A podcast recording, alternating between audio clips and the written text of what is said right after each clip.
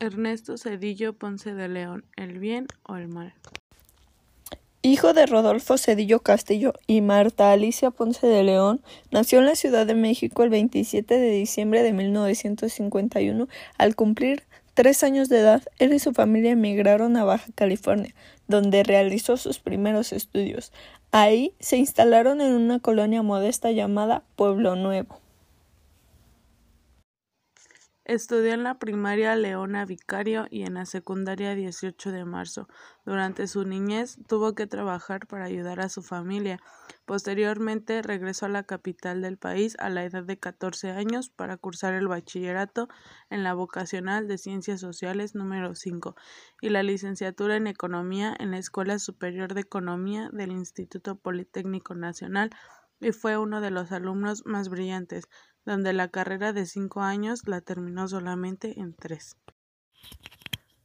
En 1968, como miembro de la moderada agrupación Emiliano Zapata, participó en las protestas estudiantiles de ese año contra el presidente Gustavo Díaz Ordaz.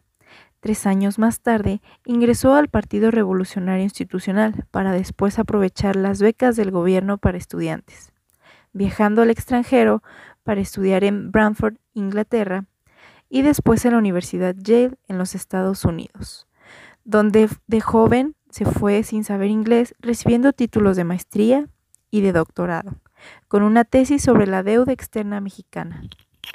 Ernesto ocupó diversos puestos en el Partido Revolucionario Institucional, en el Banco de México y en la Secretaría de Hacienda. Para 1974, Ponce de León se casó con Nilda Patricia Velasco Núñez, quien fuera su alumna en la época donde él era maestro. Durante los últimos dos años de la presidencia de Salinas de Gortari, Cedillo fue secretario de Educación en enero de 1992 a noviembre de 1993, siendo en este mismo año donde renunció a su cargo como secretario de Educación para asumir la dirección de la campaña del candidato oficial a la presidencia. Luis Donaldo Colosio. Pero tras su asesinato en marzo de 1994, cuando todos creían que Colosio iba a ser el siguiente mandatario mexicano y que la justicia y la prosperidad llegarían a México, Ernesto Cedillo se convirtió en el sustituto no planeado de Carlos Salinas de Gortari.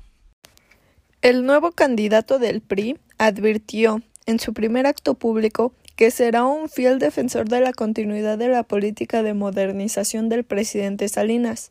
Intentará hacer del PRI un partido fuerte y unido y mantendrá como bandera en su campaña electoral el mensaje social y democrático. 1994. La presidencia de Ernesto Cedillo Ponce de León estuvo marcada por una crisis financiera del siglo con repercusiones internacionales llamada efecto tequila.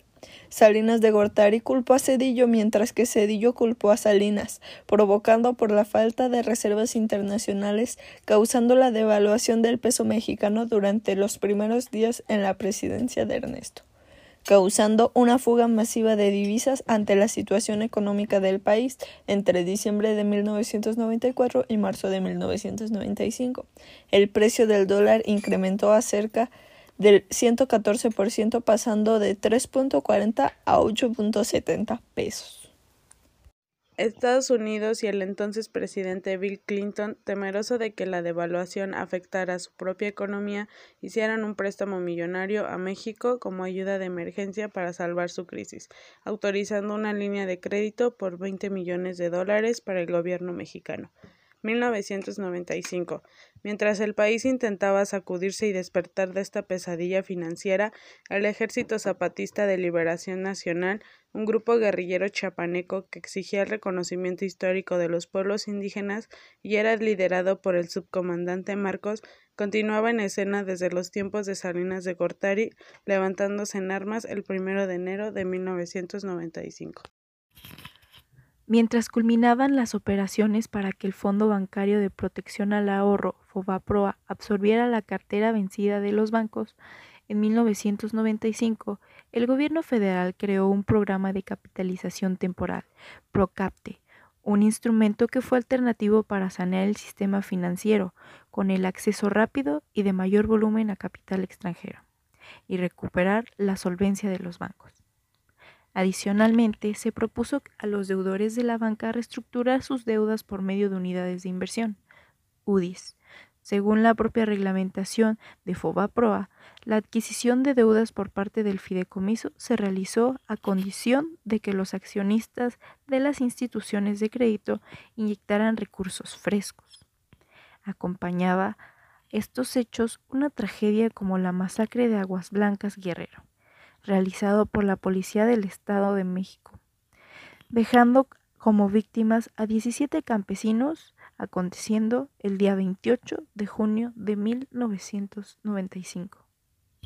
1996. Para el 25 de junio de 1996, durante una ceremonia realizada en Palacio Nacional y encabezada por Ernesto Cedillo, el PRI, el PAN, el PRD y el PT acordaron la modificación de 17 artículos constitucionales para realizar la mencionada reforma electoral. El proyecto, con varias modificaciones, fue aprobado por unanimidad el 30 de julio por la Cámara de Diputados. A partir de ese entonces, la presidencia del IFE ya no sería ocupada por el secretario de Gobernación sino por uno de los consejeros ciudadanos electo para un periodo de seis años. 1997. El 22 de diciembre de 1997, durante el gobierno priista de Ernesto Cedillo en la comunidad indígena de Acteal, Chiapas, 45 indígenas fueron asesinados por un grupo paramilitar opuesto al Ejército Zapatista de Liberación Nacional.